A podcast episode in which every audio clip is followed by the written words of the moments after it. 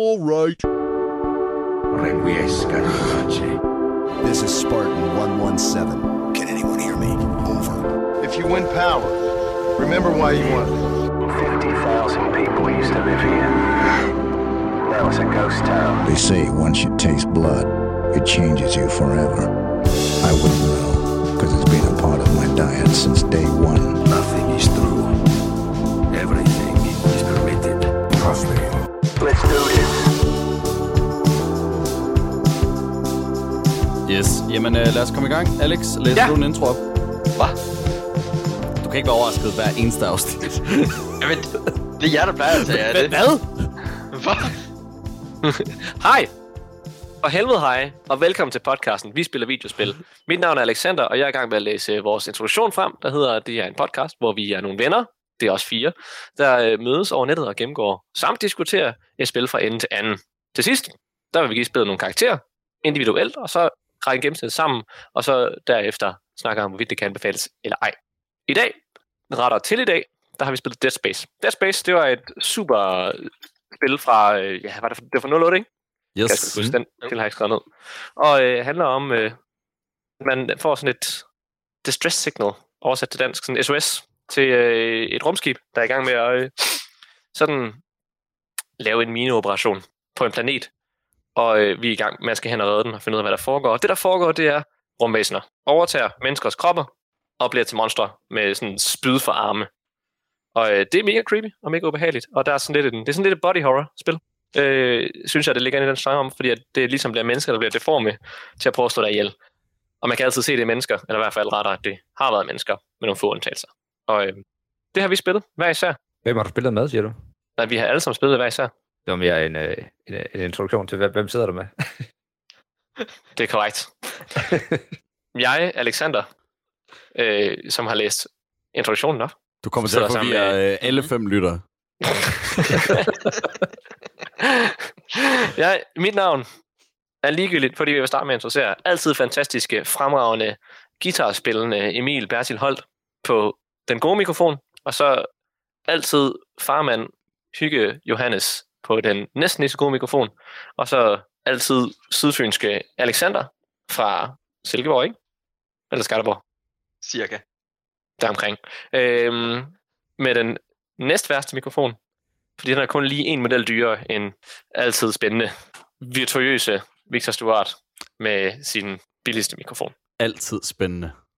Og så hvis jeg må tage lidt over her, så var det jo mig, der anbefalede uh, Dead Space, fordi at jeg havde spillet det. Og så ville jeg rigtig gerne have, at I skulle spille det. Og så ville I også gerne spille det, og så spillede jeg det igennem to gange mere. Så uh, kunne I lide Dead Space? Hell yeah. Ja. Ja. Nej. Nej! Ved du det?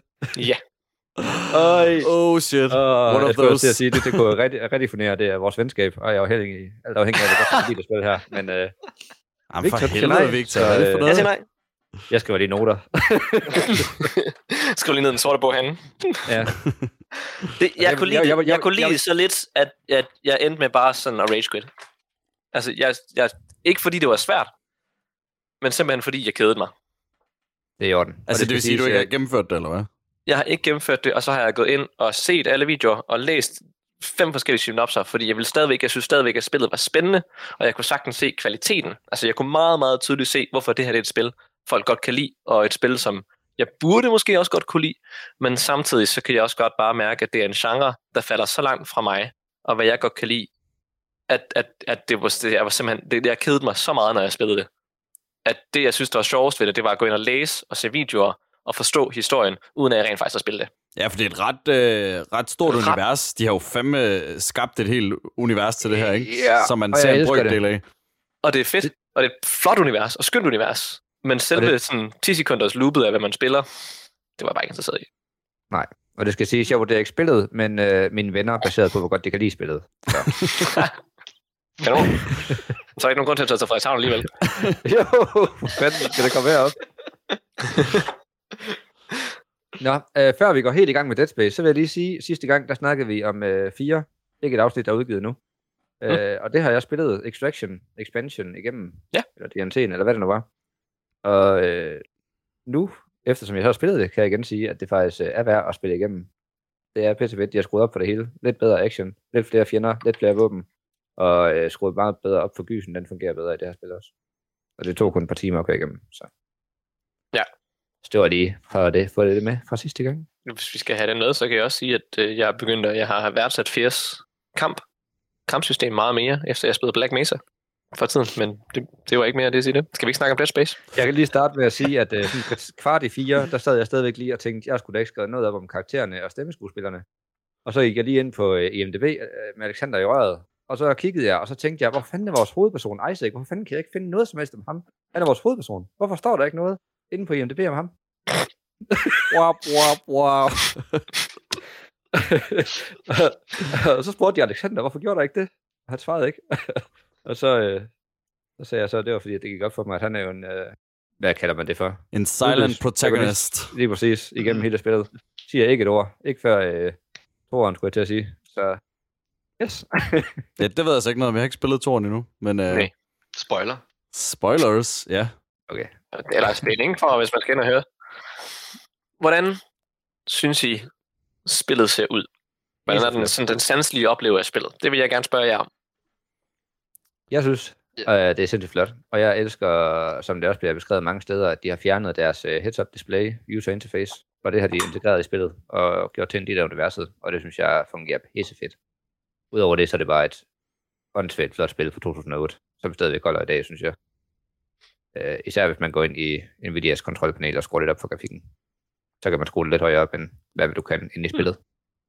Ja, der var lige Så, nogle øh, mekaniske ting, man skulle have styr på med, med mouse lag Det og var sådan der noget. også. Som der, det var der, som der altid er, når du tager Ja. yeah. et gammelt spil, som vi alle sammen har sagt. Men, Men, Men øh, det var ret ja. hurtigt fikset. Altså, det tog øh, fem minutter på YouTube, så, så var vi i gang. Ja. Så, Jeg kan lige sende, jeg kan lige sende jer et billede her, hvis vi bare lige går ind på Team Tintin. Her er min oplevelse af, af spillets grafik, Oh. inden at jeg øh, fik, skulle lave flere fixes. det er fedt. At, at Så det, der skete, i, da jeg først spillede spillet, jeg gik ind og ordnede der fix med, at man skulle have v fra, og man skulle have styr på det hele, og mouse look og sådan noget, fordi det, det, skulle, lige, det skulle du lige styr på. Øh, Og da jeg så fik styr på det, så synes jeg stadigvæk, det var forfærdeligt. Og så gik jeg ind og fandt den der, jeg ved ikke, om de også gjorde, men man skulle finde sådan en lille fil, man kunne lægge ind, for at den tog raw mouse input, og ikke havde noget mouse acceleration. Mm. Mm. Gør I det? Ja. Jeg smed en eller anden fil ind, ja.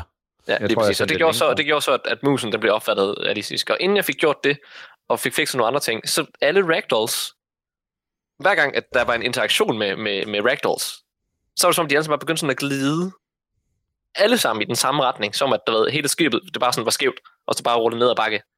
Når det så ramte en mur, så begyndte det bare sådan at klippe ind i muren, og blive fladere og fladere, og bare sådan ryde over det hele. Og når hvis muren så ikke var, var helt solid, ligesom på det her billede, så blev det bare sådan trukket hele vejen langs, indtil at det rent faktisk ramte en solid hvid væg. Jamen, det var, det var, det, var, det tog mig lidt ud af oplevelsen, at Ja. sige det sådan. Ja, der var helt klart nogle problemer, der lige gjorde. Jeg, jeg, jeg startede spillet forfra, efter jeg havde øh, fået fikset det hele. Ja. For ligesom at sige, okay, clean slate, nu ved jeg, at det hele fungerer, som det skal. Øh, Ja. For ikke at dømme ud fra den præmis. Men, men ja, det var da... Jeg har læst, at, at Origin-versionen, den for IS egen, jeg købte min på Steam, og jeg ved ikke, hvor I har fået jeres fra, men Det var jeg har læst mig frem til den. Det var Origin. Nå, Ja. Den her læst, den skulle ja. fungere bedre, men øh, det kan jeg så høre, det, det, gør, den- det gør den ikke. Øh, jo, altså, jeg har jo ikke haft de der fejl der, så øh, måske Nej, har det okay. fungeret lidt bedre. Måske, ja. Men, Ja, ja, men det med, mu, med det med musehastigheden der, oplevede jeg også, når, når jeg gik oven i det der, som jeg ved ikke, goo, altså ja, det der, øh, sindssygt irriterende. at så lige pludselig, ja, så, så skifter den. Altså, Altså går den så til dobbelt lige- hastighed. Ja, ja, lige præcis. Så der, der, der er en eller anden, øh, der, der ikke øh, lige fungerer der. Mm. Nej, det oplevede jeg ikke. Nej, jeg tror, det har helt sikkert noget at gøre med både drivers og hvad hardware, du har installeret, og altså mega mange sådan mikroskopiske små ændringer, der ligesom afgør, hvorvidt det fungerede godt eller skidt. Det, det er jeg overbevist om, fordi sådan er det altid med de der gamle spil, og så er der nogle af dem, der bare tilfældigvis er optimeret bedre til, til nyere platforme, og så er der så nogle ligesom Dead Space, der, der ikke dur. Ja. Øhm, Dead Space kom også ud i den periode af, af, af videospils programmering, jeg vil være meget, meget på bedre, øh, hvor alle spil skulle designes til Xbox 360 eller PlayStation 3, og skulle det portes til PC. Mm. Og det var der kun problemer med. Ja, det mærker Ja, man det- meget tydeligt, ja, at det er Ja. lavet, alt, alt er lavet til, at man skal øh, styre det med en controller. Og sådan er det i super mange spil. Altså, Ja. ja. lige siden Call of Duty Modern Warfare, så har det været sådan det, man har gjort. Og så også den her del med, at, at øh, som jo er den, det her spils gimmick, det her med, at man skal skyde lemmerne af, af de her aliens for at slå dem ihjel. Det er jo, altså, når man først har fået det der mouse lag fikset, så er det jo utrolig nemt, i hvert fald med ja. Ja. mus, ikke? Og der kan man godt også mærke, at det er tiltænkt at måske at, at være lidt sværere. Ja, to skud i benet, en gang i armen, færdig. Sådan var det hver gang. Ja. Med mig. Ja, så, så skal I jo sætte sværdesgraden op, skulle jeg til at sige. Jeg ved ikke, om I spillede på det sværeste allerede. Jeg, ja, altså, jeg har ikke spillet det igennem øh, igen med højere sværhedsgrad, selvfølgelig. Altså, Nej. Men øh, Der nåede jeg heller ikke helt at gennemføre. Jeg kom kun op til bane 10, og så gennemførte jeg to baner uden at gemme, fordi at øh, hvis ikke du gemmer spillet, altså du, du gemmer checkpoints, når du dør, men hvis ikke du gemmer spillet, så hvis du lukker det ned, og så starter det op igen, så har du selvfølgelig ikke gemt, der er ikke noget autosave. Og jeg Mm. gjorde det, at jeg, jeg spiller, og så når jeg ikke skal spille mere, så gemmer jeg, og så havde jeg spillet op til kapitel 10 og 11, og så crashede spillet, og det var på sværhedsgrad impossible. Og så, Mm. Så tænkte jeg, det, det er alligevel svært nok til, at jeg ikke gad at spille de to kapitler igennem igen. Jeg venter på remaken. havde du spillet to kapitler igennem, uden at gemme en eneste gang? Det synes Ja, jeg også er vildt jeg, nok. jeg, jeg havde jo mere tid at spille i, så Okay, altså, Jeg jeg, jeg savede hele tiden, men det var så også, fordi jeg oplevede et crash ret tidligt, hvor at der var en stor del, jeg skulle spille igen. Og efter det, så savede jeg ved alle de der. Bare hen, og så bare tryk enter, indtil det var savet. Bare sidde og spam, helt stresset. Jeg, det, jeg, jeg, jeg savede bare hver gang, man kunne. Og det gør jeg også. Det, kan- Altså, altså, det jeg var har ikke tiden egentlig, til fordi jeg tror kun, jeg oplevede crashes en enkelt gang. Men altså, det, det var bare ren, ren men nerver fra min, altså, fra min side, at Ja. det, er- det er jeg nødt til at gøre. Også selvom jeg, jeg var egentlig overrasket over, hvor, hvor, hvor nemt det egentlig var. Jeg, jeg spillede så på Medium, altså, hvilket jeg gerne gør, når det er første gang. Øh, men jeg kunne sagtens have sat det op. Øh, jeg synes ikke, det var super svært. Jeg tror, jeg kan, ikke, jeg kan faktisk ikke huske, at jeg blev slået ihjel af et monster på et tidspunkt. Jeg tror, de gange, hvor jeg døde, det var, altså, det var jeg ryge ud i rummet, eller blive ramt af en eller anden roterende genstand, eller et eller andet. Det er de der instance.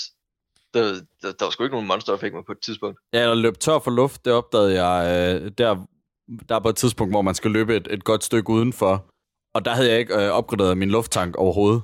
Så øh, der var bare ikke du- nogen mulighed, så jeg blev bare nødt til at spurte igennem. Og du fandt aldrig ud af, at du kunne løbe op på siden af den, og der er sådan nogle steder, hvor du kan genopfylde din ilt. Det lyder ikke sådan. Nej, det gør jeg ikke. Nej. jeg døde, og så var jeg sådan, fedt nok, så, er det bare, så må jeg bare spurte Ja. igennem. Og det skal du ikke have det dårligt med. Det fandt jeg også først ud af i min uh, tredje playthrough, da jeg spillede på Impossible. Og den eneste måde, jeg gennemførte på, det var, at jeg nåede ind i sidste rum. Og så før, at, at trykket det nåede at stabilisere sig, så døde jeg. Men der havde så været et checkpoint safe, så jeg spawnede derinde ved kanonen. Nice. Så Er det, det- det var rent held. Jeg, jeg brugte al min energi på at opgradere mit suit, fordi jeg var sådan, ja ja, jeg skal bare have mere armor. Det, nej, faktisk endnu mere, jeg skal have mere inventory space. Og det får man Ja, med at opgradere præcis. sit suit. Og det var bare det, fordi så kan jeg have mere ammunition, og så døde jeg mindre. Lige præcis. Og Ja. så kørte den. Jeg kørte hele spillet, eller alt den del af spillet, som jeg nåede at spille. Jeg nåede til, kapitel, til og med kapitel 8, tror jeg det var. Og hvad jeg kan læse, så er der 12. Kan det passe? Ja. Ja. Ja. Mm. Så jeg er sådan, oh, jeg var okay med, indtil jeg bare sådan tænkte, fuck det. Jeg kunne nok godt have spillet det færdigt, men, men jeg, løb, jeg løb simpelthen tør for, for tid også. Fordi det var simpelthen en kamp at komme igennem. Men Ja. Okay, men det, er- altså, det synes jeg, det overrasker mig ret meget, fordi nu har vi spillet en del spil, hvor at mange af dem har været en kæmpe kamp for mig at komme igennem, som I har nyt. Og Mm. det her, det har været sådan ingen problem overhovedet. Jeg har nyt, Åh, hvor er det dejligt. jeg har nyt hvert et minut af det, og jeg, jeg var helt ked af det, det sluttede, fordi jeg ønskede, at det skulle fortsætte. Og det er nok et af de længste spil, vi har spillet også. jeg tror også, det, jeg tror også, det er der, den, den, den tabte mig, for at være helt ærlig. To, Altså to længden. seks timer. Altså, jeg tror, inde i spillet, der står syv timer ved mit save, og ude i, øh, ude i EA, eller hvad hedder den, Origin, der står, hvis jeg har haft spillet åben i 11 timer. Men jeg tror, at playtime, der har det vist taget syv. Folk Sandsynligvis skriver, at mere. average main story playtime, 1000 mennesker stemmer for, at det tager øh, 11 timer at gennemføre. Ja. Altså, jeg, jeg tror, jeg brugte lige så lang tid på at gennemføre det her, som jeg brugte på at gennemføre fire. Jeg synes, der fire, det gik da væsentligt hurtigere. Så det ikke kun Mega. 4-5 timer? Sådan var sådan føles det for mig. Jamen, jeg brugte også kun 5-6 timer på det her. Okay, så det har taget Det lidt, derfor. lidt længere. Ja. Det er Johannes, der begynder at speedrun. Ja, det skal jeg lige love for. Hvordan løber du så hurtigt? Det, Ja. der, var bare mange, der var mange problemer, ikke? og jeg har ikke noget imod, når der er sådan en enkelt del fra et spil, der, der, der, der trigger mig og siger, det her det er nederen, at det ikke virker, øh, eller lignende, eller det ikke virker, som jeg gerne vil have det til at virke rettere, og ikke så meget, at det ikke virker. Fordi det her spil, det virkede funktionelt rigtig, rigtig godt. Altså objektivt set, alt hvad spillet prøver på, og alt hvad spillet opnår, er opnået rigtig flot og rigtig fint. Gimmicken med, hvordan du skal slås mod dine modstandere, og alle missioner, du skal gøre, og som Johannes siger, det er en genistreg af et heads-up display, øh, fungerede alt sammen funktionelt rigtig, rigtig godt, og der var en milliard små detaljer, der var, der var mega fede også. Man har sit liv stående på, på ens egen... Man spiller spillet fra en tredje persons synsvinkel, så man ikke ser sig selv, når man går. Og er det dig designet til, at du skal se dig selv bagfra hele tiden. Og der har du al din statistik på dit liv og dit sådan, slow motion effekt og dit gravity project. Og det, det har det alt sammen stående på din, altså dit, dit, sådan, dit suit, hvilket var mega smart, fordi at så var det eneste, man egentlig skulle kigge på, det var ens egen karakter, og hvor man sigtede hen. Og når man sigtede hen, så på ens pistol, der kommer der et lille display op, hvor der står, hvor mange skud du har tilbage i magasinet. Og så kan du så gå ind i din egen inventory og se. Men der er, der er sådan lidt survival horror genre over det med, at information, det er du nødt til at lede efter på, hvad du har tilgængeligt, som fungerede mega godt og var mega fint. Og, og det synes jeg bare var nice. Og mm. jeg synes, at, at alt, hvad, hvad, man skulle, hvad det gik ud på, og hvordan du skulle forsvare dig selv, og hvordan du skulle takle de forskellige opgaver, var som det skulle være. Det er bare sådan monster minus et tempo på, hvad jeg godt kan lide i mine spil. Hvor jeg rigtig godt kan lide noget sådan højintenst. Der hvor Ghost Runner ramte mig, for eksempel, for at komme tilbage til noget, vi har snakket om, så er det tempoet i Ghost Runner, der var godt, og jeg appellerede til mig, at den måde, ting var svært på, det var sat på, hvorvidt du var god til at, at øh, agere på en situation, baseret på reflekser, og på hvor hurtigt du kan nå at tænke. Mens i det her spil er det sådan, altså det var som alting gik i slow motion for mig. Ja. Mm. Og selvom at det er det, det opnår, fordi det er et survival horror-spil, det gør dig selv svag, og gør dig selv, altså gør sådan, at modstanderne nakker dig ved, at du har taget, altså de har taget, hvad skal man sige, de har, de, de har gjort en, ja, en spiller svag og langsom, og gjort de nærmest kun har en forsvarsmekanisme.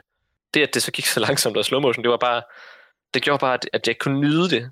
Og hvis man skal bruge al sin spiltid på den samme måde, så bliver det bare så langhåret for mig at spille. Og, og det var der, hvor den næste mig, og det, var, og det er udelukkende på genrebaseret. Jamen, det, det, det var også det, jeg tænkte. Altså, det må jo være genrebaseret, fordi ja. ud, ud fra genren, altså survival horror, jeg ved ikke, det der survival, jo, det er der vel lidt over. Altså, man løber jo ikke rigtig tør for armor og sådan noget, Nej. men, men, men uh, horrorspil i hvert fald, det vil jo slet ikke være uhyggeligt, hvis man susede afsted, som man gjorde i Ghost Runner. Så, mm. så jeg tænker også, det er noget, altså, ja, det er nok måske bare ikke er så meget din genre. Men synes du så slet ikke, det var uhyggeligt heller? Nej. Det var bare træls. Altså. Men jeg, jeg, synes, Jeg jeg, synes, jeg, jeg, uhyggeligt. altså, jeg synes heller ikke, det var hyggeligt. Altså, Nej, den, okay. jo, den, den, den fik mig da altså med nogle jumpscares, et hister her, men sådan, men sådan stemningen, det, der var jeg ikke skræmt. Nej, Altså, Det kan, det kan jeg så ikke spørge Victor om, men uh, faldt de to for den sidste jumpscare? ja, jeg har set den. Nå, okay, du, du havde set det komme, eller hvad? Nej, nej, nej, nej. Det, jeg, har, altså, jeg har lavet min research, fordi jeg ved godt, at jeg, jeg vil ikke komme til at gennemføre det her spil. Men så gik jeg så ind, læste alt, Nå, ja, så du oplevede alt. den selvfølgelig ikke på samme måde. Jeg oplevede den ikke på samme måde, så jeg kiggede igennem det, så du behøver ikke være bange for spoilers over for mig, fordi jeg ved godt, hvad der sker. Fra start til slut. men Altså, det var, ikke, det var ikke fordi, at jeg sad og hoppede i sædet til dig, men jeg sidder med pulsur på, og den, øh, den steg altså lige så højt, som når jeg er ude at løbe en tur. Hvis ikke højere. så, og Okay, især da det sidste, den sidste jumpscare, jeg kunne nærmest mærke mit øh, hjerte hammer i brystkassen for mig. Jeg kiggede ned på pulsuret, det var oppe i Rødfældt. og det, uh, det, Ja. ja. fandme, det var godt. Nå, men jeg, altså, jeg elskede det her, det her øh, lange tempo, og, og, og det her, øh, den her dvælen i den her verden, og hvor man virkelig går rundt og lægger mærke til alle detaljerne, der er i det her univers, og lytter til beskeder, og, og sådan bliver suget ind i den her historie. Jeg nød virkelig, altså jeg tror, jeg kunne lide det på præcis de modsatte, altså, eller Mm. betingelser, eller præcis de samme betingelser, for, for, som, som er grunden til, at du ikke kan lide det, Victor. Så det er lidt sjovt, men det er nok bare sådan en, det er nok bare sådan en forskel, vi Ja. har, ikke? Hvis jeg må tilføje, så har jeg også skrevet, også lige for at sammenligne med Ghost Runner, at det, som jeg rigtig godt kunne lide i det her spil, som jeg ikke var så vild med i Ghost Runner, det var netop historiefortællingen. Mm. Øh, fordi at den, den, det ved jeg ikke, det fungerer her i, fordi gameplayet ikke er så hurtigt. Og der er en gang imellem, hvor der er cutscener, du kan stadigvæk gå rundt og bevæge dig, men der er en cutscene, hvor han lige fortæller dig, hvad der sker. Og så ud over det, så er der de her, øh, hvad kalder man det, båndoptager, som du finder, som så giver dig sådan nogle øh, beskeder efterladt af besætningen. Også i form af historie og fortæller dig, hvad der er sket. Og jeg synes, det passede så perfekt, den her. Og det var lige præcis. Det var sådan en historiefortælling, lidt jeg gerne ville have i Ghost Runner, men det, jeg kan godt se, at det ikke ville hænge sammen i spillet på samme måde. Men det elskede jeg jo her i. Hvad med dig, Alex? Jamen, øh, altså, jeg var, altså, jeg var glad for det, men jeg, men jeg tror ikke, jeg var lige så glad, som, som, I, som I er. Men jeg synes, det var rigtig, jeg synes også, altså, som du siger, Emil, jeg synes også, det var fedt, altså, når dvælen, altså, det var som, som jeg havde forventet det. Øh, altså, som jeg gerne ville have det. Den der, øh, altså, langsomme, øh, man, man kan jo nærmest mærke, hvor, hvor tungt ens øh, suit er. Og, øh, og, de, og, og tyngden af de våben. Nu kalder jeg det våben, men det er jo faktisk øh, altså arbejdsværktøjer, altså, som, man, som er ens våben her. Altså nogle lasercutter og, øh, og, og sådan nogle ting, hvilket jeg synes er sindssygt fedt. Altså, øh, hele, hele deres, altså, øh, deres art design er jeg øh, tosset med. Øh, fra deres, øh, altså, det, det er meget anderledes, synes jeg, æstetisk, deres øh, rumsuits og, og den måde. Jeg synes, øh, jeg synes det er ret øh, veldesignet. Øhm, så overordnet, så elskede jeg følelsen af at rende rundt med de der, øh, med, deres, med de værktøjer her, og, og lasercut i nogle aliens. Hmm. Øh, det synes jeg var ret fedt. Og, og så også mange, mange af de designs, de havde på deres aliens. Jeg fik sådan lidt en, altså, der var sådan lidt en sådan The Thing følelse sådan nogle gange. Øh, Ja. Hvilket jeg Ja. helt generelt øh, er ret vild med. Jeg kan så sige, at skaberen bag det, han har set alle gyserfilm før 2008, og han har taget inspiration fra alle steder, som The Thing og Alien. Har I og også set det interview der med ham, hvor han sidder Ja. og gennemgår hele produktionen af spillet? det, det og, er extended, og jeg, og jeg har også set den med alle deres, øh, med flere af skaberne bagfra. Ja. Så, så det godt ud bagfra. jeg, jeg, ja, jeg, synes, jeg, synes, det var, jeg synes, det var skide godt. Altså, der, der kan jeg også nævne, at grund til, at de vil have en lydløs øh, protagonist, er på grund af Half-Life 2. Og spillet, det tager inspiration fra Resident Evil 4. At de har selv citeret flere gange, at det var Resident Evil 4 i rummet. Og det kan Så- man tydeligt mærke. Og Resident Evil spil har jeg også spillet. Og jeg synes ikke heller ikke, det var fedt. Jamen, jeg tror, Mm. at sådan de originale Silent, Silent Hills, nu, nu snakker jeg ud fra røven her, men de originale Silent Hill, det er sådan starten på survival horror. Jamen, jeg kan lige tilføje, at øh, skaberen bag, nu er det vel ikke skrevet ned, hvad han hedder. Scott, øh, et eller andet, Glenfield. Øh. Schofield, ikke? Schofield. Jeg husker det som øh, fra Michael Schofield fra Prison Break. Det er derfor, jeg kunne huske det. Han havde også lavet øh, Modern Warfare 3, eller været med til at lave. Ja. Det, det elsker vi også Okay. okay. sammen, så det vil jeg da bare lige tilføje. Ej, jeg, jeg, jeg, jeg elsker ikke Modern Warfare 3. Jeg synes, det er et godt spil, men, øh, men jeg synes slet ikke, det kommer op på toeren. Jo, undskyld, vi elsker Modern Warfare-serien. Ja, Men, øh, Undtagen. og måske heller ikke lige de nye Fortnite-tiltag, og, og hvad de ellers har gang i. Nej, men han er, Ja, okay. han, er fandme, han er fandme god. den, Men for lige øh, der en video med de andre, Ja. ja. der, der, der snakker de også om øh, bare det med lys. Også fordi, at jeg tænker, at I alle sammen har tænkt lidt Alien, når I render rundt på skibet. Og der er jo meget af, af rumdesignet og sådan noget taget derfra. Og meget af lysdesignet også taget derfra. Eller de har prøvet at kopiere det. Fra Så var der hvad? en, der beskrev meget fra Alien. Fra Alien, ja. Og så var der en, der kom med en historie fra, at øh, de prøvede også at lave lyset lidt ligesom når du sidder i en tandlægestol, og de så ruller den der skærm, det der øh, lys ind for hovedet på dig. Fordi det er så pisse ubehageligt og irriterende. Mm. så de har prøvet sådan at lave samme lys, som, som når du sidder ved en tandlæge, og så ruller de den der skærm ind for, og det synes jeg, det var meget sjovt. Mm. Jamen, det er skidespændende at høre ham sidde og snakke om, om de her virkemidler, som, øh, altså, Ja, det hvad, hvad grunden er til de forskellige øh, beslutninger, de har taget. Når de åbner den her sluse i spillet, så er det lyden af sådan et undergrundstog, man hører, som er, er, er den mest ubehagelige lyd, de overhovedet kunne finde, var de nede og optage. You're in zero G in the game. You get into an airlock and it and it's down quiet again. Then you open the door and it's just like and people are running in the room. They are just trying to get out. Ja, hvor han også snakker om, at det var meningen, at folk de bare skal komme ind i rummet, og de vil bare ud med det samme, for der er bare høj lyd, og der er gas over det hele, og alt muligt. Ja. Og jeg er glad for, at du også ikke den video. Jeg vil så sige, at den er mega Hvilken, velproduceret. hvilken sektion af det var det egentlig, jeg var nået til? Jeg kan så ikke helt præcis huske, hvor den ligger. Jeg kan huske, at jeg har været igennem den, men jeg har også været igennem den tre gange. Men jeg kan ikke helt huske, hvor den er. Men det, det går også, ja, det går også op for mig det der med, at, at, at det giver god mening, at du ikke har haft øh, en- en god oplevelse med det, Victor, hvis du slet ikke har været bange, eller sådan, eller, eller opslugt af det på den måde, hvis det slet ikke har interesseret dig i de der ting, hvis du bare sådan, ja, hvor, hvor fanden er min jetpack, og du ved, altså, Og, altså, og det jeg- tror jeg jeg- også godt, jeg ville kunne, men jeg ved bare ikke, du ved, den, den klikkede bare ikke, og jeg har ikke sådan helt kunne finde ud af, hvad det var. Jeg har bare en masse ting, hvor jeg tænkte, det her, det var ikke, det var ikke noget for mig. Øhm, fordi jeg har sjældent haft et problem med. Jeg tror, der hvor den var, det var, at jeg har svært ved at indleve mig i det her spil, fordi at, at jeg hele tiden blev revet ud af den over, hvor, hvor meget jeg var bevidst om, at det var et spil. Jeg tror, hvis jeg havde spillet det tilbage i 2008, da det udkom, så havde jeg haft en helt anden oplevelse af det. Øh, men nu hvor jeg er blevet gammel og sur, så øh, kan jeg bare mærke, at jeg er nødt til at gå til den niche af spil, jeg godt kan lide, for ligesom at nyde de spil, som, som jeg så godt vil kunne lide. Og, der, og den, den gruppe, den falder. Jeg har aldrig interesseret mig for survival horror. Jeg har aldrig Mm. haft en interesse overhovedet. Og blev Øh. gammel og sur og blev sagt af den yngste i gruppen her. vil jeg bare lige tilføje. gammel og sur, det er Ja. en tilstand, det er ingen alder. En tilstand, ikke lige præcis. øhm, Jeg, jeg synes faktisk, og det er rigtigt nok, hvad I siger omkring det. Altså, fordi det, jeg blev ikke bange, fordi jeg synes ikke, at den, den, den konstante stemning var særlig skræmmende.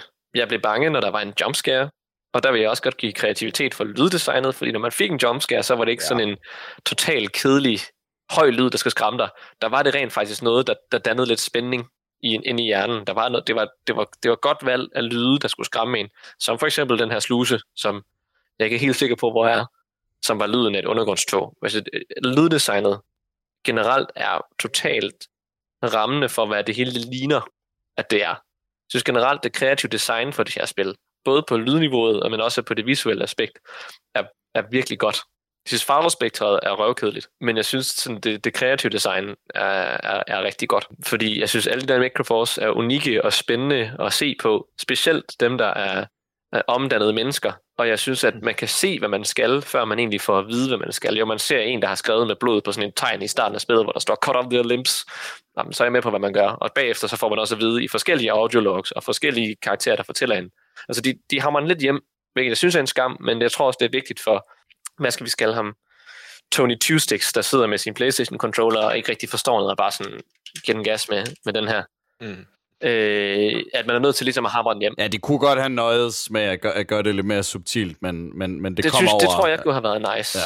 Altså, jeg synes, det er meget ret, fordi jeg er lidt Tony Two-Sticks. Altså, jeg læser sgu ikke, hvad der står på vægte. Så altså, første gang, jeg opdagede det, øh, udover da jeg skød på dem og fandt ud af, okay, der sker ikke så meget, når jeg skyder på dem. Altså, jeg må ligesom Øh, det, der sad I to og kiggede med, øh, imens jeg mm. prøvede det første gang. Og mm, altså, der regner man det lidt ud uden sådan, altså du kan ikke sætte ord på det, men du ved godt, at, at det nytter ikke noget at skyde i midten af dem.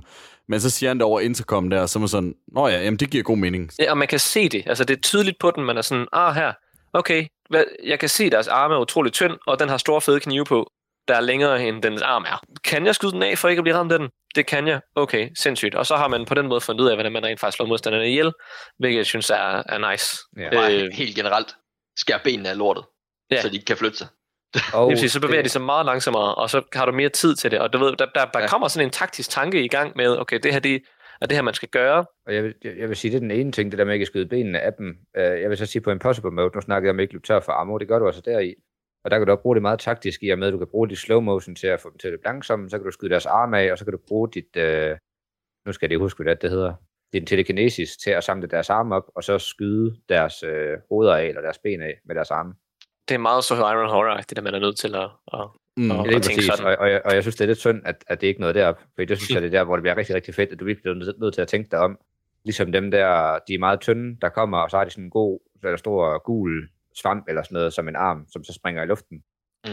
Og der, hvor du så, uh, det var meget ofte tør på armor på Impossible Mode, der slår du også nogle af dem og skyder en af deres arme af, indtil de så står fem i en dynge, og så kan du samle den der arm op, som eksploderer, og så nok tre eller fem fjender på en gang.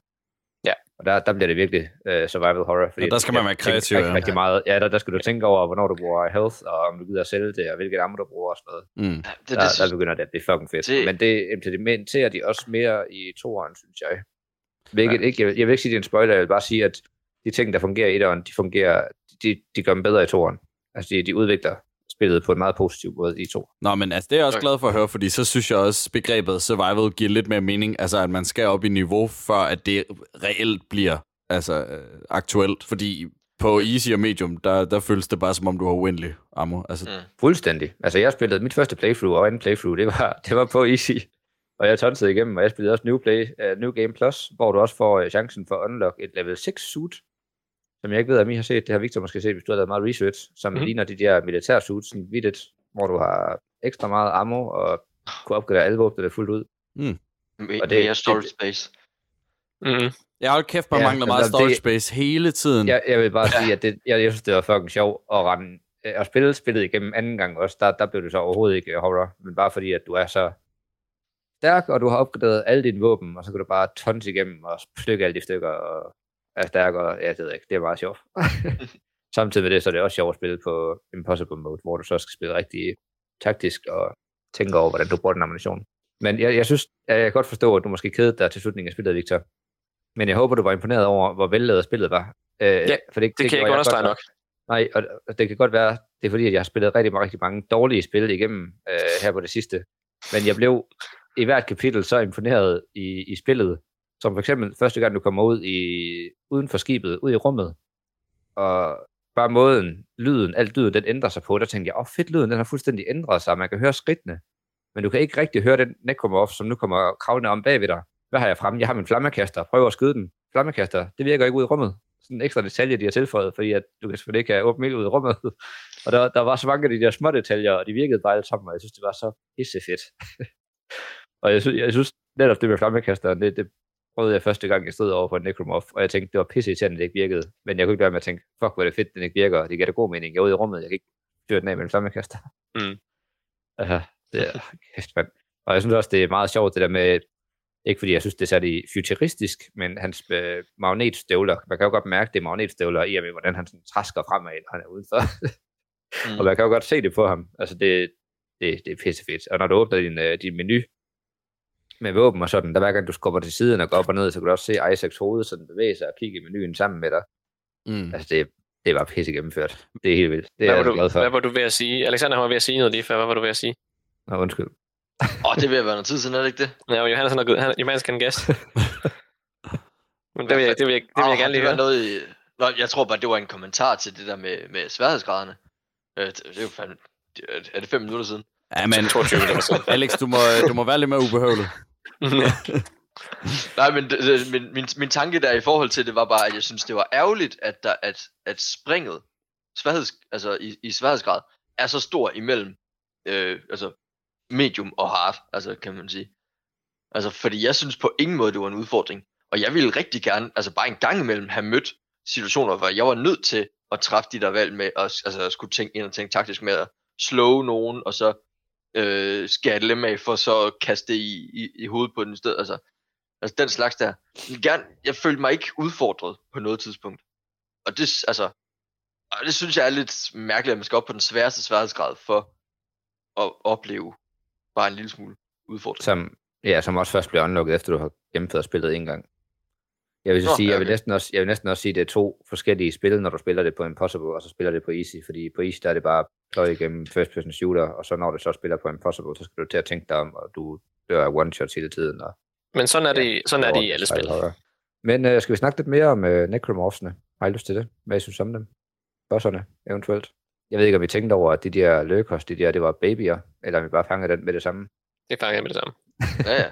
Er der nogen, I synes, der var monster fede, eller synes, de Altså, normale necromorphs, det var de, det var de, altså de normale, gængse, omdannede mennesker, var de fedeste modstandere, synes jeg. Mm. Ja. I, altså, det, ved, det, var, det bliver ensomt at, at, at, at, slå dem ud hver gang. Men jeg synes bare, at den måde, at de... Øh, det var bare designet, vandt mig helt vildt på, hvordan det så ud. Jeg kan ikke understrege, hvor, hvor, hvor kreativt jeg synes, det her spil var øh, at spille. Og jeg synes, ja, jeg synes bare, det er Necromorphs. Jeg synes, der var en boss. De forskellige bosser var sådan lidt... Dem, jeg spillede. Ja, det var meget... Øh, det, det, det bliver meget computerspil. Altså det her med, Ja, der er det- de her tydelige gule områder, som man skal skyde på, og, Ja. og den bevæger sig i... Altså, det er svært at undgå, men, men det virker som om bosserne, det er noget af det sidste i spillet, der er blevet tilføjet, fordi at det skal der være. Og jeg, jeg ved ikke, om jeg synes, det var vildt nødvendigt. Nej, det ved jeg heller ikke, om jeg synes. Og jeg synes, jo, der var, lige en, der var en enkelt boss, men jeg ved ikke, hvor meget man kan kalde det boss, men det er den der, den der, der kunne regenerere sig selv. Ja, den Ja, der blev ved med at komme igen. Ja, oh, ja, den, Ja. Ja. Det, den havde jeg lige glemt som boss, fordi den var så antiklimatisk som boss, fordi alt det andet, man slår sig mod, er sådan en gigantisk, kæmpestor rumvæsen, du skal nakke. Mens det her, det bare var en lidt større normal modstander, som så havde den gimmick med, at du kunne faktisk ikke slå den ihjel, selv når du skar den slimmer af, du var nødt til at gøre noget andet, og der bruger man så sådan en cryo-freeze rum, som når du kommer ind i det, når man kommer ind i det lokale, hvor man slås mod bossen, så ved jeg med det samme, hvad jeg skal gøre. Jeg skal bare finde ud af, hvordan jeg skal gøre det. Men man kommer ind i lokalet, man kan se, man ved, at man har den her, man ikke kan slå ihjel. Øh, man ved, at den er i lokalet, og man kan se, ind i midten er der en meget tydelig, endda hvid, sådan is, lyseblå hvid afdeling af det, der sådan kan indelukkes. Og så er man sådan, okay, man skal slå slå den i stykker derinde, man skal slå den, så den ikke regenererer, ind og finde ud af, hvor man, er, man trykker og tænder for det der freeze-projekt, og det finder man så ud af, og så gør man det. Og den var faktisk fed nok, fordi den var ikke, den, var ikke, den virkede ikke så basic. Men er det, er Som det ikke de den andre. samme, der kommer igen, eller er det en ny en, der kommer igen senere i spillet? det er den samme, der kommer igen? Ja, fordi at... Du fryser den da. Ja, men, det, Jo, jo, men, men der kommer en, en mere, eller den kommer igen i hvert fald. jeg, jeg mener, at det bliver forklaret i historien. Jeg tror nemlig, at jeg kan ikke huske, om det er den, du skyder ind i escape pod, Nej, det er det nok ikke. Nej, nej, det er den, Men hvor du, øh, hvor, hvor du tester de der engines på, øh, på det store rumskib, og så jo, skal men du fordi, at- skyde den i stykker lige bagved, så den bliver brændt. Jamen, det er fordi, jeg kunne ikke huske, om det var den, der blev skudt afsted på en escape pod, som de der øh, militærmænd så kommer og tager med, men det er det ikke. Det er den Hammond, han skyder ud senere. Men jeg mener, det er den samme. Men det er også lige meget, om det er dig. Du, du, du får Man slår sig mod bossfighten den i igen. to gange, lige præcis. Den var fed nok. Og den misser du så, Victor. Ja. Men det var, det var, Tak ikke, det var meget fedt. Jeg vil jo gerne lige have lov til at sige, at jeg synes også, at nogle af de fedeste, det var de der pregnants, som er de der store tykke nogle. Hvis du skyder i maven, så kommer der sådan en masse facehuggers ud. Øh, så man skal Ja. prøve at undgå dem og ramme dem i benene. Eller Ja. hvad hedder det, ramme, og ramme dem i maven. Og så kunne jeg rigtig godt lide introduktionen til, og nu siger jeg Slenderman igen, den der store, høje, ekstra normale, hvad hedder det, necromorphs, som er utrolig høj, og første gang du ser ham, der er det ikke sådan hurtigt og lige op i ansigtet på dig. Han kommer sådan listende, sådan med skyggen rundt om hjørnet, ser du ham, og så kommer han gående frem, og så er han bare pissehøj. Og så er det, du begynder at skille hans lemmer ad, så falder hele kroppen nærmest fra hinanden, og så er hans arme og hans ben og hans hoved, de er alle sammen sådan individuelle necromorphs, som så springer på dig og prøver at nakke dig. De er pisse ulækre. Ja, jeg synes, de var mega fede. Altså, jeg Ja, synes ikke, det, han det, var var ikke, de var ikke udfordrende, sådan, men de var bare, de var bare klamme. Jeg synes faktisk, det var lidt udfordrende, når man skudt ham der, og så bliver de spredt ud for alle vinde, og så skal man ligesom finde rundt og Jeg skyde synes dem. også, det var, jeg synes også, det er pisse irriterende. Især nu der, når du begynder at løbe tør for armor. Øh, jeg synes også, de Ja. er træls til dem der, der kommer ud af de der pregnants, men ikke så meget, når de kommer ud af dem. Mere når du sådan løber rundt om et hjørne, og du har ikke lige kigget rundt om hjørnet først, og så er der tusind af dem, der bare springer op, springer op på dig. Og så bliver jagtet af necromorph samtidig, så kan du ikke nå at klikke i nok gange til at få dem med dig til at, ja, til at nakke den. Hvad synes I om øh, den sidste boss? Hive mind. Boring. Ja, det var... Jeg har også Super underligt. noteret, at, jeg har også noteret, at det var den letteste boss. Altså, du skal løbe til venstre, og så slår han til højre for dig, og så skal du løbe til højre, og så slår han til venstre for dig, og så skal du skyde ham. Mm. så, Ja. Det var den kedeligste boss, men jeg kan rigtig godt lide de ting, de har tilføjet øh, med hensyn til, og det sker også, når det er de der arme der, de kommer ud, og så får de fat i benene på dig. Så har de redesignet alle deres våben, som er også det, der er interviewet, og det har, har de også til det sidste bossen, og da han løfter dig op, så skal du lige pludselig sigte på en helt anden måde med dit våben, som jeg synes, det var... Ja, det fungerede helvede til. Ja, ja, jeg synes, det var sjovt, Nå. fordi det der var så svært. Ja, det, det synes jeg, altså det var, det var sjovt nok, altså fordi det, det var Det- lige pludselig anderledes, og du skulle lige pludselig tænke på en anden måde, i forhold til, hvordan du, du, du ramte og sådan noget. Det, det synes jeg, det var, det var meget sjovt. Ja, Var det de ligesom- er det ligesom- De overbrugte det ikke. de er det ligesom, når man bliver fanget i de der arme der i de forskellige gange? Ja, Ja, Ja. stort set. Samme Så er det princip. det samme, okay, samme mekanik modtaget. Det Ja, var sygt og så er de irriterende. musehastighed, der ændrer sig, så man sådan skal sidde og bare køre den til siden for at prøve Ja. at, at sigte på det der gule felt, og så flytter det sig, og man sidder... Det er udfordrende, men ikke, ikke, ikke fordi det er svært Jamen, på det- spillets præmis, fordi mekaniksene, de virker så ringe. Og, Det kan også godt være, at det skulle fungere lidt bedre, men jeg synes også, at ideen var sjov, og jeg synes, det var Jeg synes også, end ideen er irriterende. Ja. Men jeg tror også, altså det nævner han også i interviewet med, at, at det har taget dem latterlig lang tid at, at få det der til at virke med den der tentakelarm, og at de netop skulle øh, om programmere, hvordan alle deres våben virker, og hvordan de alle sammen bliver affyret øh, i den position. Så ja, han sagde, der var, der var to idéer, som de bare måtte, bare måtte fjerne fra deres, Ja. ja. fra deres board, på grund af, at de skulle lave den der sekvens. We probably had anywhere between 15 and 22 people um, working on the drag tentacle at any time. And I remember, you know, people coming in and asking me, Glenn, are you sure you really want to do this? We cut two other things just to get that in. I can't tell you what we cut because I don't care. Right? That that uh, that drag tentacle was was really cool. Men jeg, jeg, jeg tænker bare, at det, det kan måske være det er derfor, at det ikke fungerer så godt, fordi de simpelthen har brugt så lang tid på at få det til at fungere. og de har bare nægtet at give op på det. det Ja, det kan godt være. Det ved jeg ikke. Det, men det var så, mini, så minimal del af spillet, at det er ikke noget, der, der, der gør mig noget. Det var ikke det, der... nej, det er ikke det, der kører det dig. Nej. Hvad synes Og det- I? Jeg vil bare sige nu, når vi snakkede Necromorphs, hvad I synes om våbnene, I har der til. Jeg ved ikke, om vi fik prøvet dem alle sammen. Våbne, vi har til. Altså våbne i Jeg brugte spillet. effektivt kun fire. dem. Altså, du har Øh, øh, tre. pulse rifle, plasma cutter, ripper, flamethrower, line cutter og contact beam. Ja, altså jeg, jeg opgraderede min, øh, hvad hedder den, den første, man har, plasma cutter, ikke? Ja. Mm. Opgraderede jeg fuldt ud som det allerførste overhovedet. Sådan den nærmest bare kunne one-shot alt. Øh, jeg spillede på easy. Øhm, og så derefter mit suit fuldt op, og så prøvede jeg den der, det der machine gun, hvad det, den hedder? Pulse hedder rifle. Pulse rifle, ja.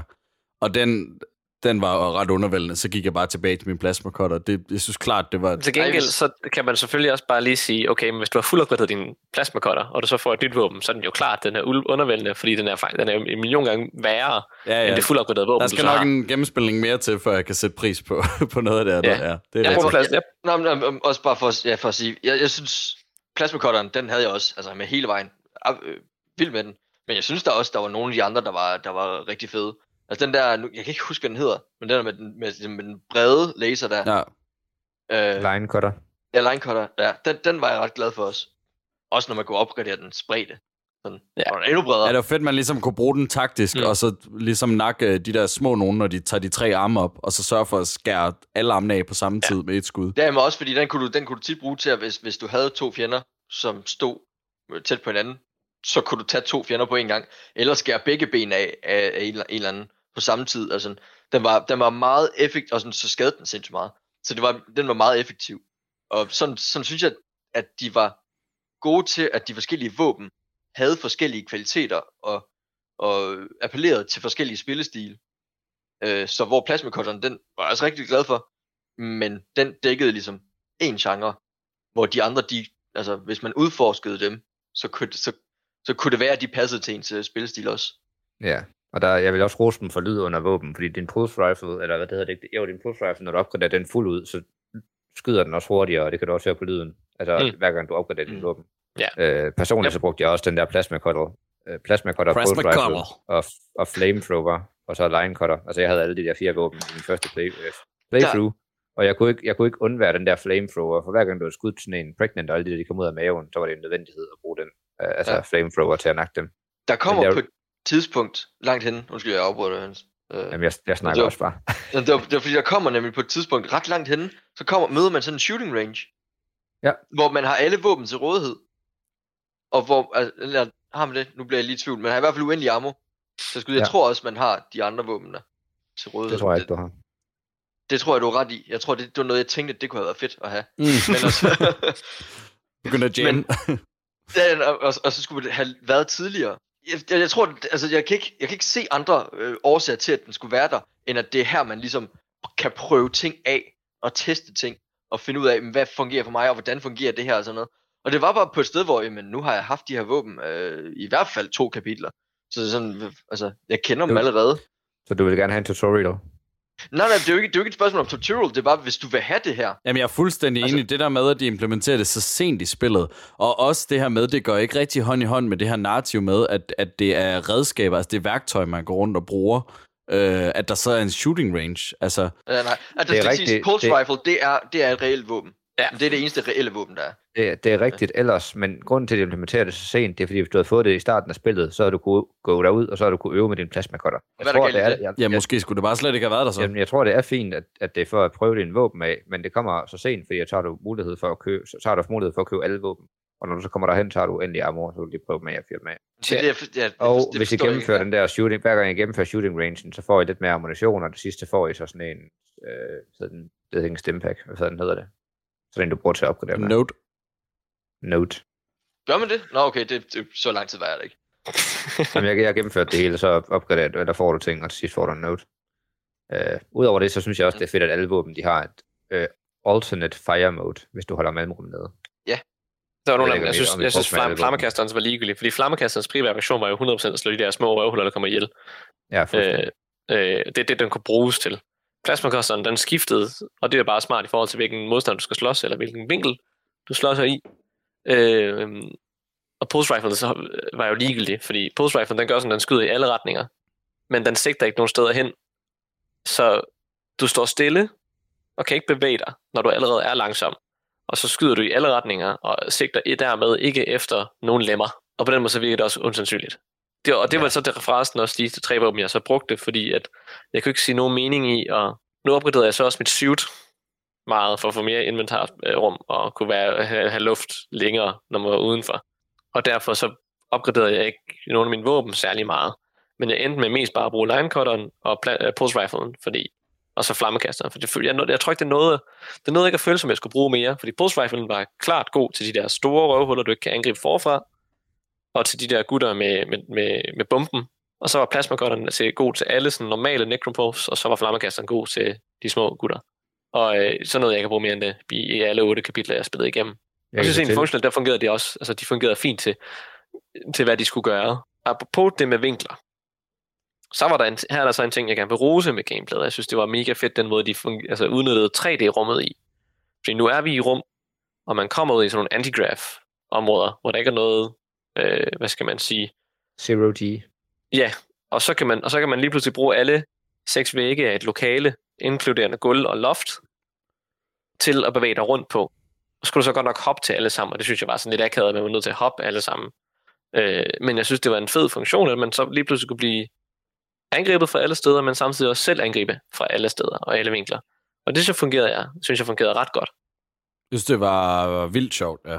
Altså, ja. det, det fungerede rigtig godt, og jeg synes også, de brugte det kreativt i, i mange sekvenser. De brugte det nemlig kreativt, og det synes, jeg var, det synes jeg bare, man skulle give det ros for, for det synes jeg faktisk var mega, mega fedt. Og det vil jeg gerne have haft mere af. Øh, at det så måske bare lige skulle fungere lidt mere intuitivt, det tror jeg måske var, var den eneste mangel, jeg havde. Igen vil jeg sige, jeg synes, vi skal spille toren. du synes, vi skal spille 22 spil, Johannes. Så... Ja, jeg tænker også, at toren er måske ikke uh, den næste på listen.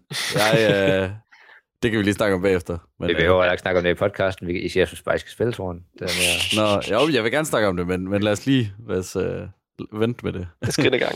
ja. Det synes jeg fungerede godt. Jeg vil, jeg vil lige tilføje til, til våbnet der. Den Ripper der, den synes jeg også, den er monsterfed. Som er sådan en chainsaw. Det er faktisk nærmest den på Killing Floor. Det ved jo, der vil ikke skyde de der blades ud. Udover at her, der bliver den brugt lidt ligesom telekinesis, så du skyder sådan et blad ud, sådan en rund chainsaw-blad, som bliver holdt en meter foran din ripper, som du bare kan stå og skærpe med. Det, ved jeg ikke. det, det var et monsterfedt våben. Det, det er et motorstav i rummet for helvede. Generelt var der mange, mange gange, specielt til sidst i spillet, hvor der kommer rigtig mange fjender, hvor jeg tænkte, det er fuldstændig killing floor, det her. ja, og jeg, jeg, synes, det var, jeg synes bare, det var fedt med sådan en. Så, og hvis du brugte mellemrum med den, så skød du selvfølgelig den der af, så du skyde også flere fjender slemmer på en gang. Og den her contact beam, det var bare en, ja, det er sådan en, der charger et skud op, så det er bare sådan et våben, der skader sindssygt åndssvagt meget. Lige når vi stadig er ved, ved combat, melee fungerede rigtig dårligt. Ja, fuldstændig ligegyldigt. Hvorfor kan man trampe? Det virkede unødvendigt. Jeg trykkede space så mange gange, fordi jeg forsøgte at hoppe. Og jeg synes ikke, jeg synes det er fint, at man ikke kan hoppe i spillet. Men så lav space til noget andet. Altså hold kæft for, at jeg tænkte, at jeg skulle stå og vente på den her animation, at han skulle trampe færdig. Og sådan, åh, du skal lige fjerne den tommelfinger fra space. Jeg ved, ikke, hvor mange gange, jeg ved ikke, hvor mange gange, hvor jeg skød benene af nogen i starten af spillet, og bare sådan tænkte, så prøver jeg lige at trampe på dem, det kan være, at jeg kan spare ammunition på den måde. Hvor efter det viste sig ikke at være nødvendigt, men det også viste sig, at det slog den faktisk ikke ihjel at trampe på dem. Overhovedet ikke. Det eneste, man kunne bruge tramp til, det var at åbne de der kasser der, uden at skulle bruge skud. Og den animation for at åbne kasser, det var suge nødvendigt langt. Åbne kasser med tramp, det tror jeg ikke, jeg har gjort. Det godt. Der er, sådan Nej, men der, der er de der grønne kasser, kasser rundt omkring. Ja. Wow, det er meget loot, du er gået glip af. Ja, det skal ja. jeg love for. Ja, de grønne kasser, dem kan man da godt åbne. Når de er de røde kasser, eller hvad? Nej, det er de grønne kasser, dem, dem, dem kan du trampe på, for ligesom at åbne. Du skulle bare trykke E på dem for at åbne dem. Nej, Kom med det. det er to ja. forskellige kasser. Det er to forskellige kasser, så. Det er der ligger sådan nogle... Nå, men den kan du samle op med din telekinese og skyde den i væggen, så kommer lootet ja, også ud af dem. det kunne man ja, også. Det kan, du, det kan du også gøre. Jeg tror bare ikke, jeg opdagede, at man kunne trampe på dem. Jeg, Nej. Okay. Jeg tror, det, jeg Nå, tror, men der har du funktionen til tramp, som du missede. Okay, ja. ja. Jeg tror, det, det var nemlig også det, jeg ville tilføje. Jeg tror, den eneste grund til, at du kan slå og trampe, det er for at åbne de kasser. Okay. Ja, nej, jeg brugte, Det- jeg det brugte tror jeg slå ikke, nogle gange. Når, når der røg en alien ned i hovedet på mig nogle gange fra en slus eller noget, så brugte jeg altså slå som det første for at kunne nå væk, så jeg ikke mistede liv. Og der, ja. så jeg synes, slå var okay, men tramp, det var fuldstændig useless. Ja og nej, men pro- problemet er, fordi det gjorde jeg nemlig også, fordi det, altså, det er meget naturlig respons, at, Bare klik. at man lige gør det. Ja. Mm, Problemet er så bare, at hvis, man, hvis det så lige er i, i, den, i ens hurtige øh, reageren her, så lige er en miskalkulering, eller at den hopper til siden, eller sådan noget, eller hvad der nu lige sker, og du misser, så er animationen så lang, Ja, at den når at slå dig, slå dig i hvert fald en gang, nogle gange, to gange, tror jeg, jeg har oplevet, før at jeg selv har sådan kunne gøre noget igen. mm.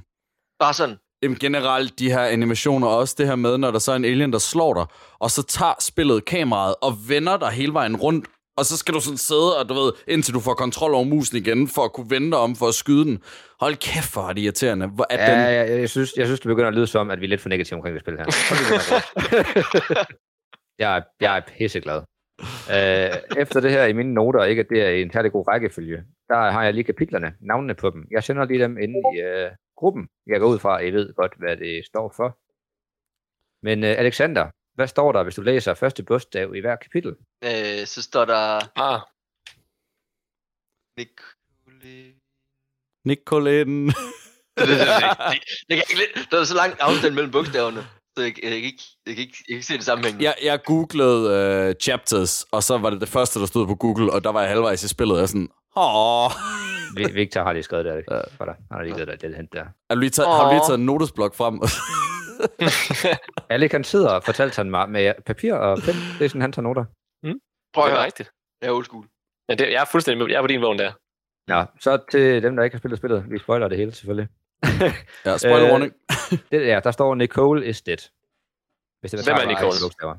Hvem er Nicole? Det dem har vi ikke er øh, hans kæreste. Altså, Hvorfor Isaac er hun vigtig? også. Han er taget med Isaac. Han har tilmeldt sig til den her redningsmission, fordi at hans kæreste Nicole, øh, han har opfordret hende til at arbejde på det skib her, som nu er sender distress signal. Så er han selvfølgelig derhen, fordi han har fået en besked fra hende, og han vil tjekke, at hun er okay. Og det er Og det er hun han jo. Det er hun da, finder man ud af, første gang man øh, ser hende inde i spillet. Ja, men hun er Jamen, den... mega weird, okay. så det er ikke Altså, særlig svært ja. at regne ud, ud over det, at der er Nej. noget helt Og galt. det kommer også af, at, at det som det her, det her skib, Ishimura, som er det store skib, som er den der mineoperationsskib, de har fundet en ting, der hedder The Marker. Og den her markør, for ligesom at holde det på dansk, den øh, har de så ligesom hentet fra planeten og har på rumskibet nu. Og øh, den er sådan kilden til alle problemerne. Men en af de første sådan, bivirkninger med, at den her mark- markør er på, på skibet, det er, at alle lige pludselig får sådan lynhurtig dementie, og øh, hvad hedder det, begynder at hallucinere. Og fra det øjeblik, man fik det at vide, så var jeg sådan, ja ja, hun er færdig, hun er fucked, hun er død, ingen chance. Altså, Mm. Ja, selvfølgelig er hun det, død. det er lidt et minus ved at spille spillet i 2021. Det er, at man, mange af de ting her, dem, dem kan man godt regne Det er lidt var nogle trupper, Altså, der, ja. der, er mange ting, man læser lidt nemt. Klichéerne før- er blevet set af alle mulige andre. John Carter er udgivet. Altså, der, man kan godt regne ud, Ja. hvad der Men sker også- i det meste. af Men også, altså, uanset hvad, altså så, om hun var, så var levende, så ville jeg satme da ikke have stolet på en i den tilstand der. Mhm. Altså, det, det, det forekommer mig så mærkeligt, altså, at, at altså, hvis, hvis hun ikke skulle have været død, hvorfor fanden han, altså, man vil gøre noget, altså, hun er jo psykotisk at høre på, og det giver god Ja. mening, når hun er død. You're doing the right thing, Isaac. We're together now. The way it always should have been. I knew you'd come back for me. Nothing can stop us now. Make us whole again. Make us whole again. Make us whole again. Man, man kan så Ja. sige, altså det eneste, jeg lige sådan tænkte, det er lidt underligt, det er første gang, du møder hende, der står hun og åbner en dør fra et kontrolpanel, hvor der står om på den anden side, og jeg tænkte, hvordan får han den dør op, hvis ikke hun findes? Ja, enig. Men, men Mm. mm. det er lige meget, det er nok lidt på en måde. Jeg havde lige lidt mere at tilføje med hensyn til kapitlernes navn, og det er, at øh, hver person af dem, som vi møder, som er vigtige, som dør i spillet, de dør inden for de sidste øh, tre kapitler, som staver død, eller fire kapitler, som staves død, som jeg også synes var en lille gennemført ting. Hammond, han dør i Ed, Dead on Arrivals. Øh, Callis Mercer, han dør i Ed, og Terence Kane, han dør i A, og så har vi jo øh, Kendra, som dør i det er det sidste. Det synes jeg, jeg synes, det er fedt. Jeg, jeg elsker det. Ja, der er, der er det er detaljespækket, det her, og jeg tror, man kan... Ja. Og spillet er ekstra, exceptionelt gennemført Ja. ja. på, på alle Ja. punkter. Hvad synes I om den her del med, at vi har en øh, silent protagonist? Mm, umiddelbart okay, men, men også lidt mærkeligt nu, når vi også lige sidder og snakker om, altså, sådan, det, ved ikke, det følelsesmæssige aspekt i, at han er jo taget ud for at, altså for at redde sin kæreste, altså, som han som møder i en super mystisk version. Og, sådan, og, og den der øh, interaktion, man, man ville forvente i, i, sådan, i sådan en følsom situation, har man jo ikke overhovedet. Der er jeg ikke enig. Jeg har det, som man har den. Jeg tror, grund til, at han ikke siger noget, det er, fordi han er forbløffet og er sådan lidt øh, ikke troende på, er det her rigtigt, er det her ikke rigtigt. Generelt så synes jeg, at det fungerer så godt, at jeg går ind på IMDb og kigger efter Isaac Clarks stemmeskuespil, fordi jeg ikke lægger mærke til, at han ikke snakker i spillet åbenbart. Det, det, Ja, er, det, ja. Det er en konsekvens jeg, jeg, jeg, jeg har lagt mærke til det, og jeg vidste det også godt. Det var bare en brain fart, men jeg synes, det fungerede så godt. Altså, det, Det er en konsekvens af tiden. Altså, der har jo været i, sådan- i, i, i, i en eller anden form for actionspil. I hvert fald i alle actionspil. Specielt dem, man ser fra første persons perspektiv, men også til dels dem, man ser fra tredje persons perspektiv. Så er der ret meget, ikke alle, nu skal jeg også lade være med at sige alle, fordi jeg har ikke spillet eller spillet på jorden. Øhm, Du men mange. i mange af dem, jeg så har spillet, ja, men nu kan vi snakke om missionen med den her podcast, det er jo ligesom, at vi alle skal spille alle spil på jorden, ikke?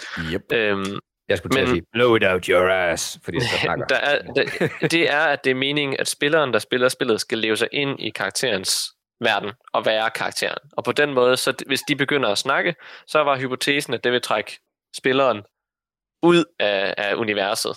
Og der er jo gode, der er fordele ved, ved det ene og det andet, som Alexander siger, hvis Isaac Clarke havde snakket, så tror jeg også, at jeg vil have været med investeret i, jamen, hvad er historiens fremgang, og hvor ender den henne, og hvad kommer der til at ske, fordi at jeg havde en karakter, jeg kunne sympatisere med, og så spille igennem spillet, i stedet for at den her karakter, jeg skulle sympatisere med, som jeg allerede er trukket ud af, det at vedkommende ikke siger noget, det gør, at, at jeg bare var ligeglad med Isaac Clarke.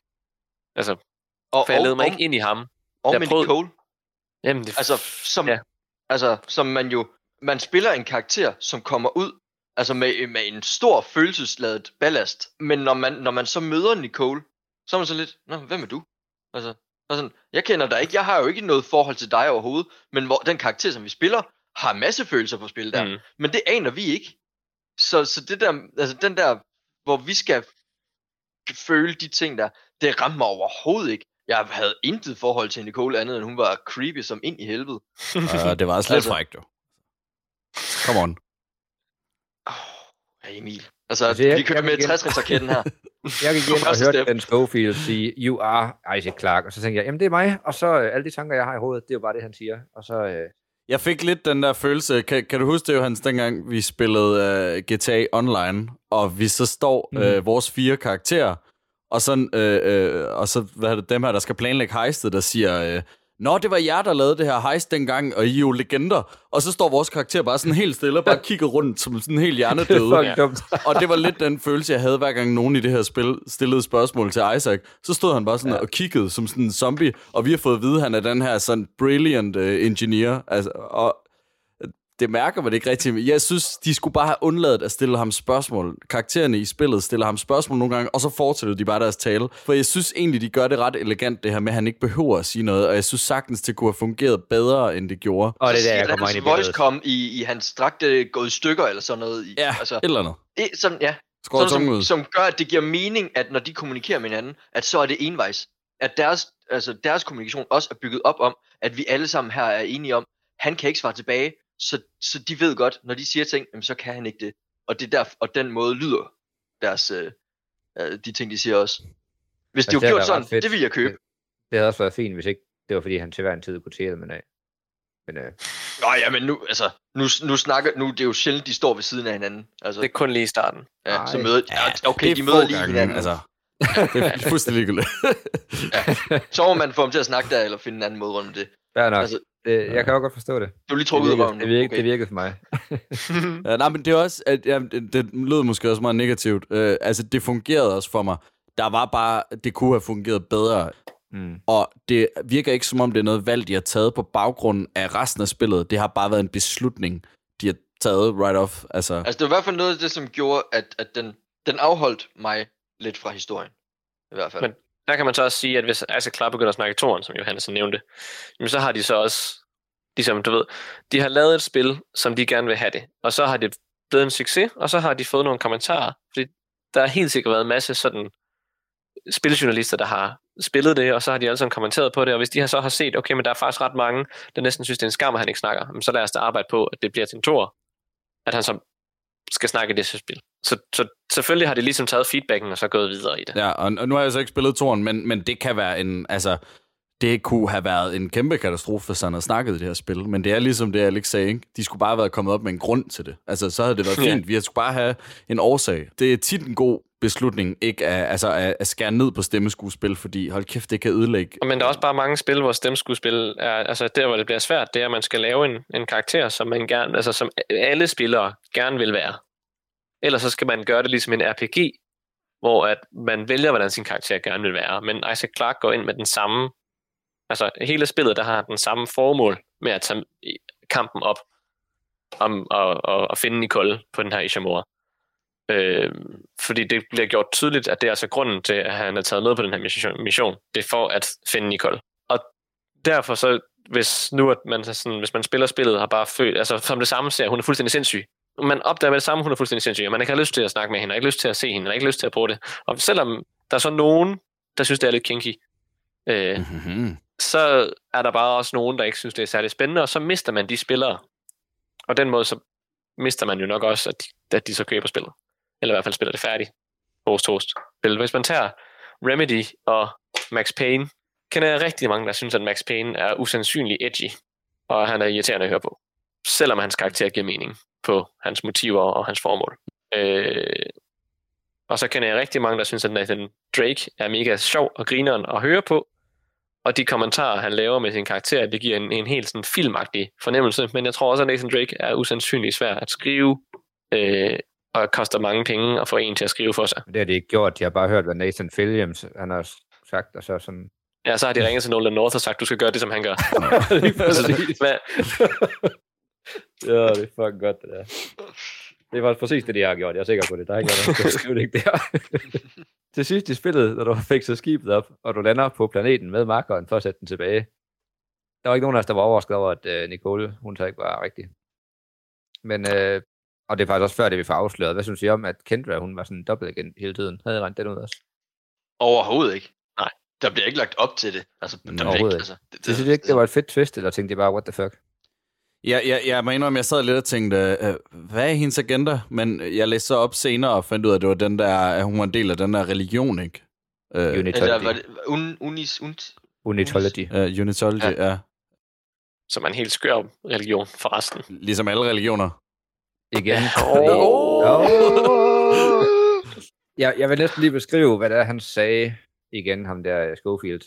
Øh, med hvordan de fik bygget den der religion op, for det synes jeg var meget fedt. Og det, der gik han tilbage og tænkte på, at det var en dinosaur, der landede på jorden. Der landede på jorden for at udrydde alle dinosaurer. Og jeg kæft, klip det ud.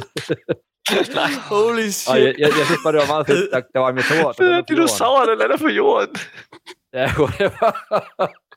Hvordan- Okay, hvordan var det så sjovt? Men fair nok. Uh, jamen, det er fordi, min hjerne kan ikke følge med i, hvor hurtigt jeg vil sige tingene. Ej, hvor er det godt.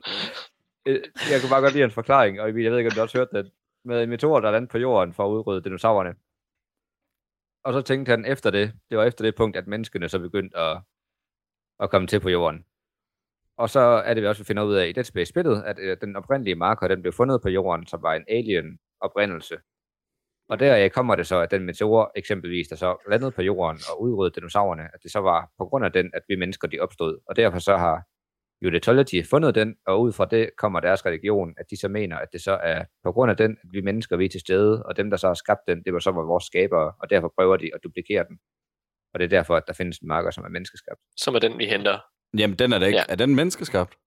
Ja. Okay, det fangede jeg ikke. Jeg troede, det var, Det det jeg, jeg det troede, det var en, de havde fundet inde, inde i den planet, som han var ved at vende tilbage til.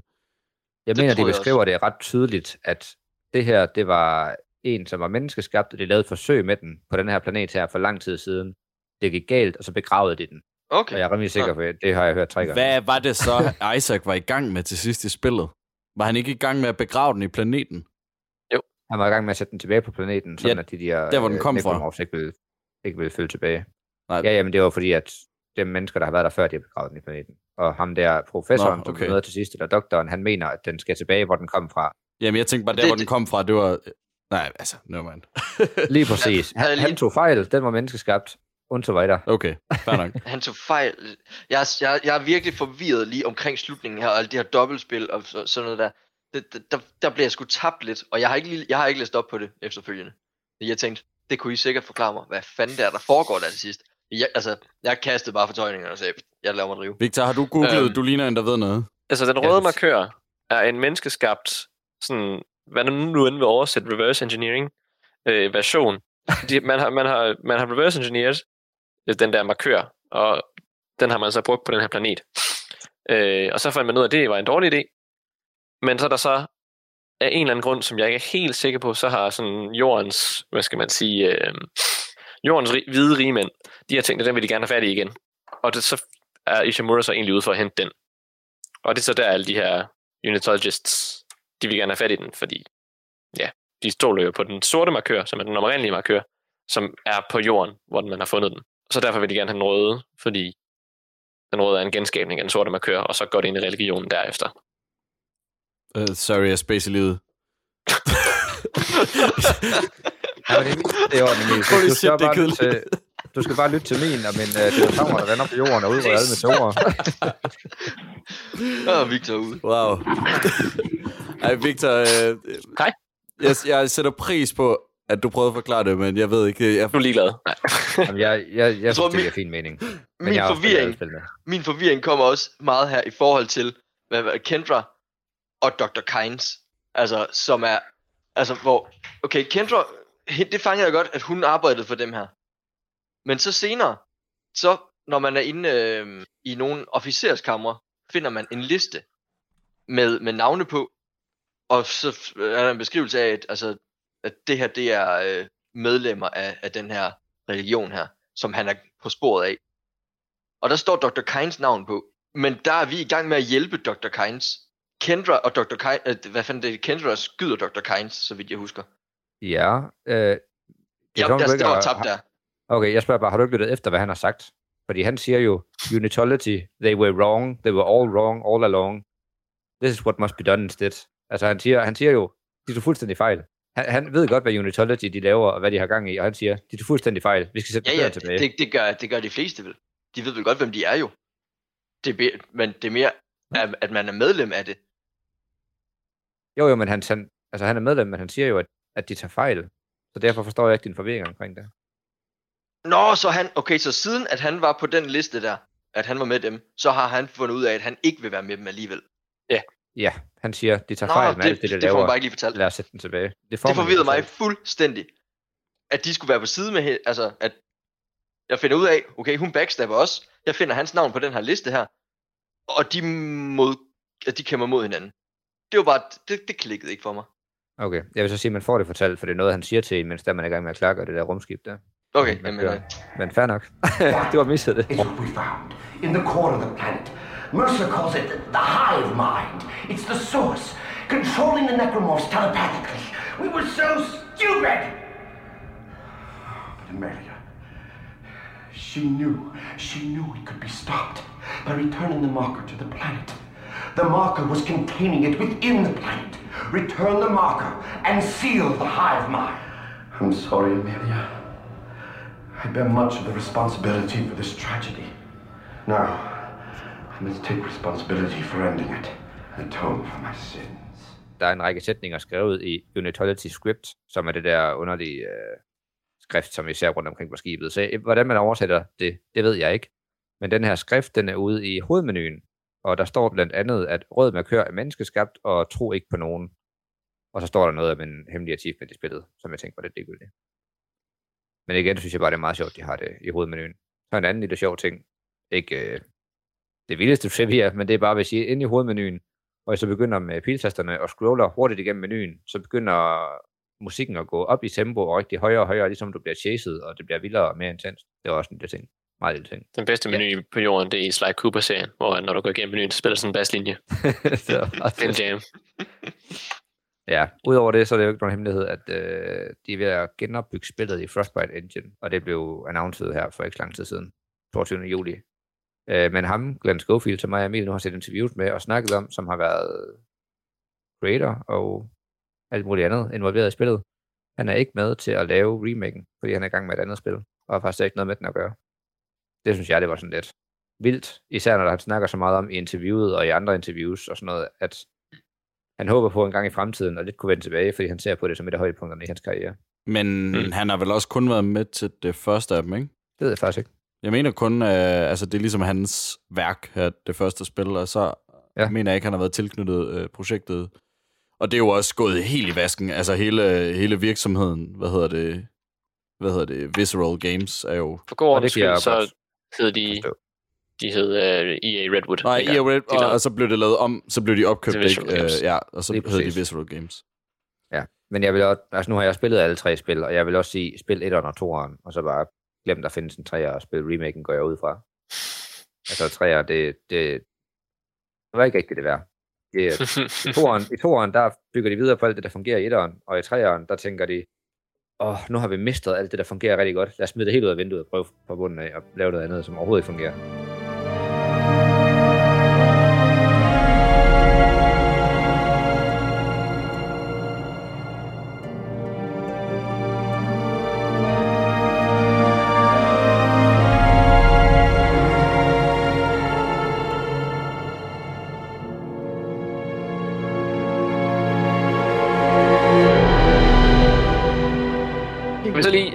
Opsummere? Hvordan er det, vi giver karakter? Jamen, øh, vi giver karakter fra 1 til 10 i øh, tre kategorier. I øh, historie, altså narrativ og fortælling. Og så i øh, sådan det sanselige, hvordan øh, altså, det visuelle, æstetiske, øh, lyddesignet. Og så øh, giver vi karakter i øh, sådan den mekaniske fornemmelse af det, altså controls og kampsystemer og, og den slags. Men ikke i den Så, øh, rækkefølge. Du kan gøre det lige den rækkefølge, du har lyst til. Lige præcis. Så Johannes, hvilken rækkefølge vil du gøre det i? Uh, Idiot. Han vil gerne gøre det i fortællingen og grafik. jeg har den sanselige oplevelse som det første. Det var godt. Jeg, jeg synes simpelthen med lyddesign og, og lys og så videre, jeg, jeg synes, det ser pisse flot ud, og jeg kan ikke fatte, at det ser så flot ud, når det er spillet fra 2008 til 2021. Uh, så jeg har givet det en 9'er. Altså den eneste grund til, at jeg gav det en 10'er, det er fordi, at jeg har set billeder og video fra remaken, som jo kommer til at se flottere ud. Øh, det kan jo selvfølgelig være, at den bliver trukket ned på en 9 eller en 8, alt afhængig af, om de bruger det samme lyddesign eller anden skove, eller hvad ved jeg. Men jeg har givet den 9. Jeg kan ikke Control til bedste kampsystem. Jeg synes ikke rigtigt, at der var noget at sætte på controls. Øh, jo, det er lidt langsomt. Det med, at du kan stompe og slå, det fungerer heller ikke rigtigt. Men alt andet med hensyn til øh, kameravinkler, når du hopper rundt, og våben, som fungerer så sindssygt godt, så har jeg også valgt at give det en, øh, en 9'er. Øh, det her det er lige efter, jeg har spillet spillet forresten. Jeg har givet karakterer, så hvis det er lidt, øh, lidt høje, så er det simpelthen, fordi jeg var så dejlig over, positivt overrasket. Hans puls var lige så høj, som der har ude at løbe. ja, det er sindssygt, altså. Altså, jeg er helt oppe, og så går jeg ind, og så giver jeg karakterer, og tænker, hold da kæft, det er det bedste, jeg har spillet i år. Altså. og historien, narrativ fortælling, jeg har givet det 10 ud af 10. Øh, ikke bare på grund af historien, men også på grund af universet, de har skabt. Altså, det, jeg synes, det er helt fantastisk. Og så leverer de historien til mig, ligesom jeg gerne vil have det i uh, små cutscener, og så imens du render rundt og spiller spillet, at du får de her historiebånd, hvor det, er, at du kan høre mere om, øh, hvad der er sket på skibet, mens det hele det gik galt. Altså, det leverer historien til mig, ligesom jeg vil have den. Så det, det får de her 10 ud af 10 for. Det er bare ramt lige ned. Modtaget. Hvad siger du, Alex? Øh, jamen, øh, wow, den, det, du er meget glad for den. Nå, Nå ja. men, Sagde hun nok over. Øh, Nå, øhm, det sanselige øh, er jeg meget imponeret over. Øh, som du også siger, Johannes, at spil fra 2008, at det, altså, hvordan det er visuelt, og øh, også bare generelt hele det, øh, deres art design, det udtryk, de har. Jeg synes, det er fedt og anderledes og spændende. Altså, pff, lyddesignet, jeg, jeg synes, jeg, jeg var ikke øh, sådan, altså kæmpe imponeret af det. Jeg synes ikke, det, altså, på, på visse dele øh, altså den musiske side, synes jeg ikke, der synes jeg ikke, der, det gjorde det gyser ting skal, med noget violiner ved at blive savet over og sådan noget. øh, men, men derudover, så synes jeg ikke, at det, det var sådan helt vildt. Men, men så der lander jeg i hvert fald også på en, øh, der lander jeg også på en 9. Fortællingen. Øh, jeg er sikker på, at der gemte sig en rigtig god historie her, og det synes jeg også var spændende langt hen ad vejen. Øh, men jeg synes ikke, den var godt fortalt. Og jeg synes, det her med, som vi også snakkede om med den øh, vores øh, stille protagonist her, det synes jeg, det, det, det, det cuttede en del af, af den måde, som jeg skulle øh, have den her historie fortalt på. For at jeg i hvert fald skulle kunne leve mig ind på en måde, som jeg synes, at, eller som det virker som om, at jeg helst gerne skulle kunne. Så, øh, så der, der er jeg altså nede på en, øh, der er nede på en sekser.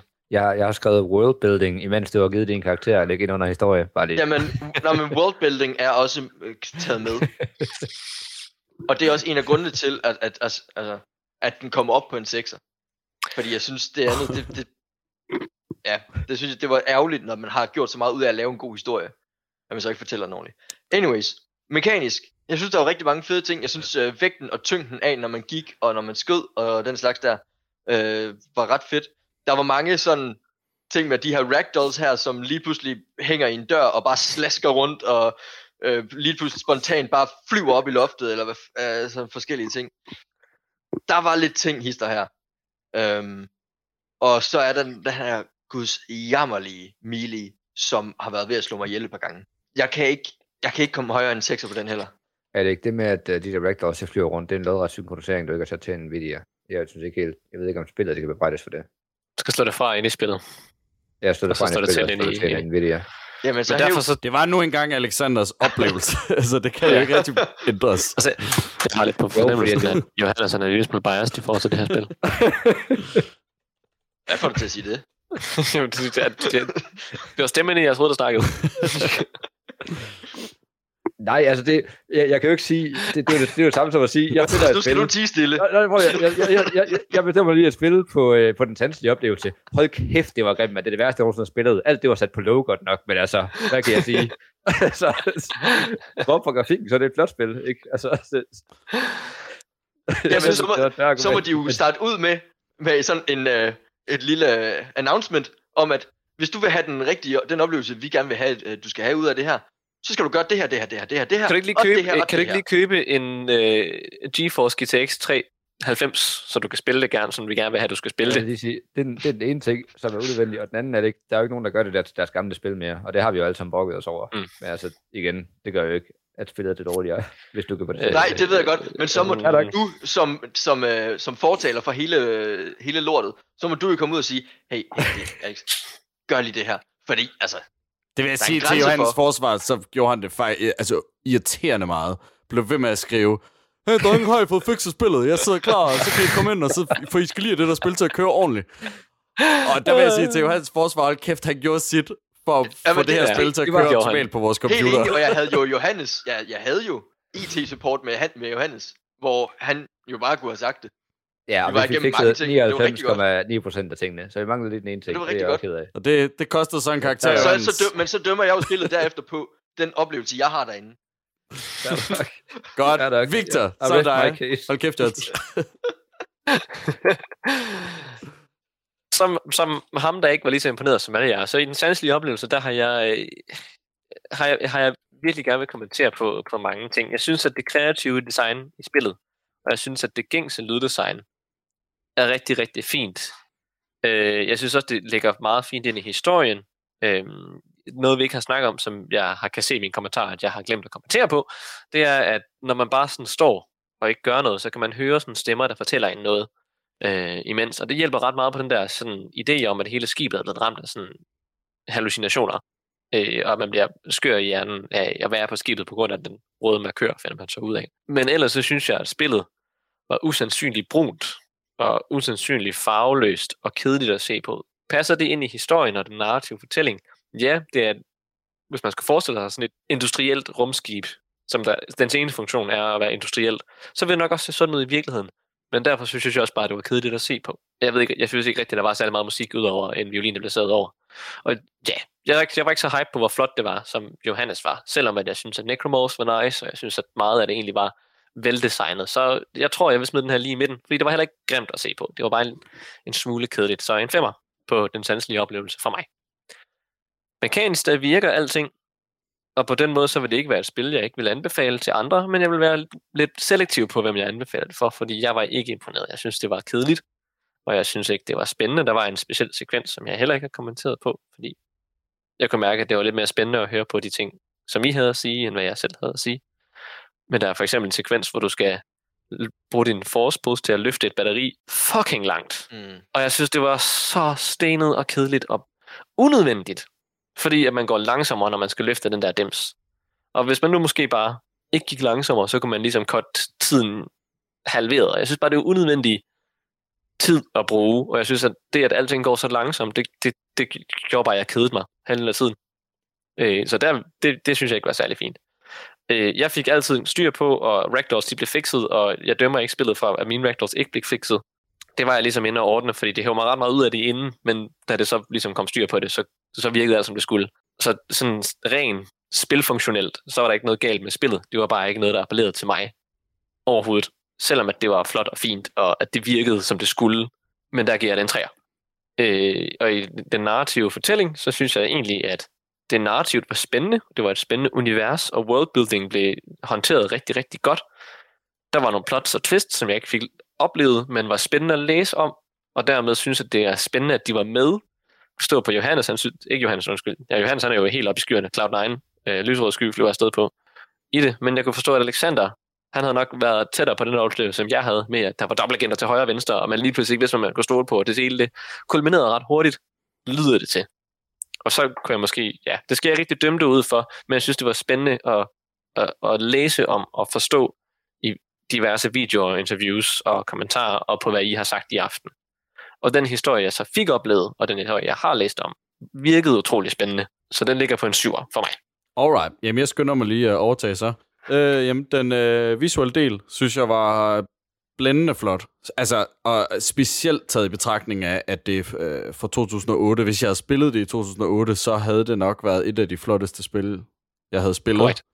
Øhm, og bare, ja, detaljegraden, alt det, vi har nævnt, jeg, jeg synes, øh, det er det er fuldstændig gennemført, øh, den visuelle. Det, det er ganske få ting. Der er noget med ansigtsmimikken, som er sådan okay ved nogle af karaktererne, ved andre, der, der, der er de helt døde i ansigtet. Og der, der, der kan man skyde skylden på, at det er noget med tiden. Men der er altså også spil, der er kommet ud samtidig. Call of Duty for eksempel, hvor jeg synes, at ansigtsmimikken er noget mere detaljeret. Øh, så jeg ligger også næsten på en topkarakter. Jeg, jeg, jeg var helt blæst bagover, over hvor, hvor pænt og lækkert jeg synes, det her spil ser ud. Så jeg giver det en 9'er. Mekanisk er det en mindre katastrofe, men det er stadig vildt sjovt. øh, og på, på trods af alle de ting, der ikke fungerer. Så øhm, øhm, jeg ved ikke, jeg er måske også meget tilgivende, fordi det netop er et gammelt spil, og jeg ved, at det bare ikke er optimeret øh, øh, perfekt. Jeg havde ikke noget... Jo, der var noget med nogle ragdolls nogle gange, når nogen døde. Så springer de sådan op, og så begynder at sprælle. Og, og jeg havde slået Visink øh, til og fra, og whatever, alle de rigtige steder. Øh, men altså, det er et gammelt spil, men, men der var godt nok mange irriterende ting, og, og ligesom Alexander med det her melee, øh, sindssygt irriterende, og det her stomp, der var fuldstændig ubrugeligt. Men, det, men der, der er nok lige så mange ting, der vejer øh, positivt, så jeg ligger nok bare lige i midten, lige på en femmer. Og så er der historien, som jeg egentlig synes øh, var ret spændende, og som jeg forstod det meste af tiden, lige ud over det der med, at, at, at den var menneskeskabt, den der, det, det ved jeg ikke. Det var måske også ligegyldigt. øhm, men jeg synes, jeg fik nok, nok brækker i historien til at være interesseret hele vejen, og worldbuilding synes jeg er helt fænomenal. Altså, øh, det synes jeg er virkelig godt, og jeg synes, stemmeskuespillet er, er altså godt nok hele vejen. Der var ikke noget, hvor jeg var blæst bagover, men jeg synes, det var godt nok. Og så savnede jeg bare, at vores protagonist havde en, en grund til ikke at snakke, eller at de havde fundet en fed stemmeskuespiller, og så givet ham nogle få replikker. Det behøvede ikke at have været specielt meget, men der skulle bare lige have været lidt mere der. Øhm, så jeg ligger nok på en 8, fordi at worldbuilding hæv, trækker det så meget op for mig.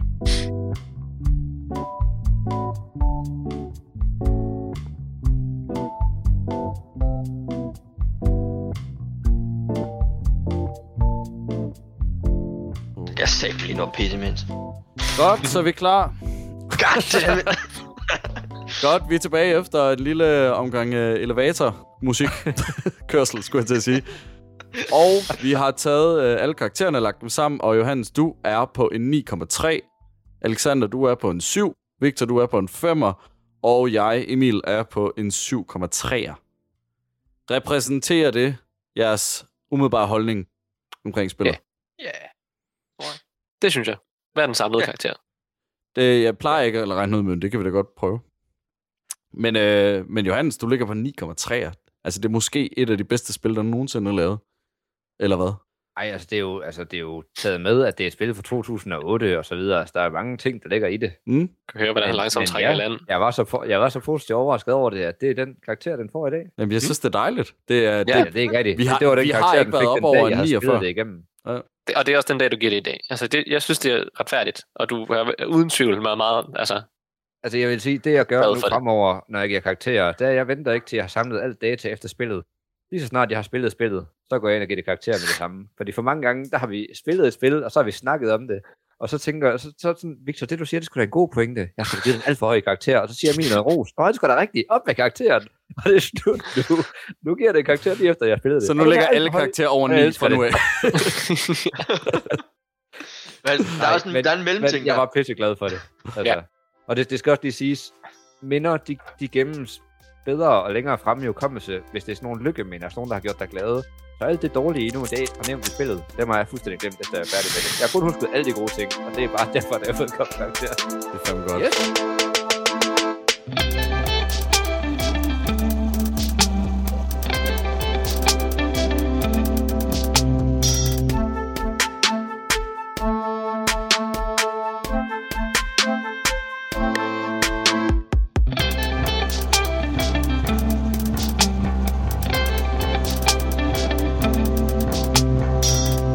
Alex, lav lige en outro. Tak fordi I lyttede med. Du, du, bu, bu, bu, bu, du, bu. Fedt. God outro. Tak.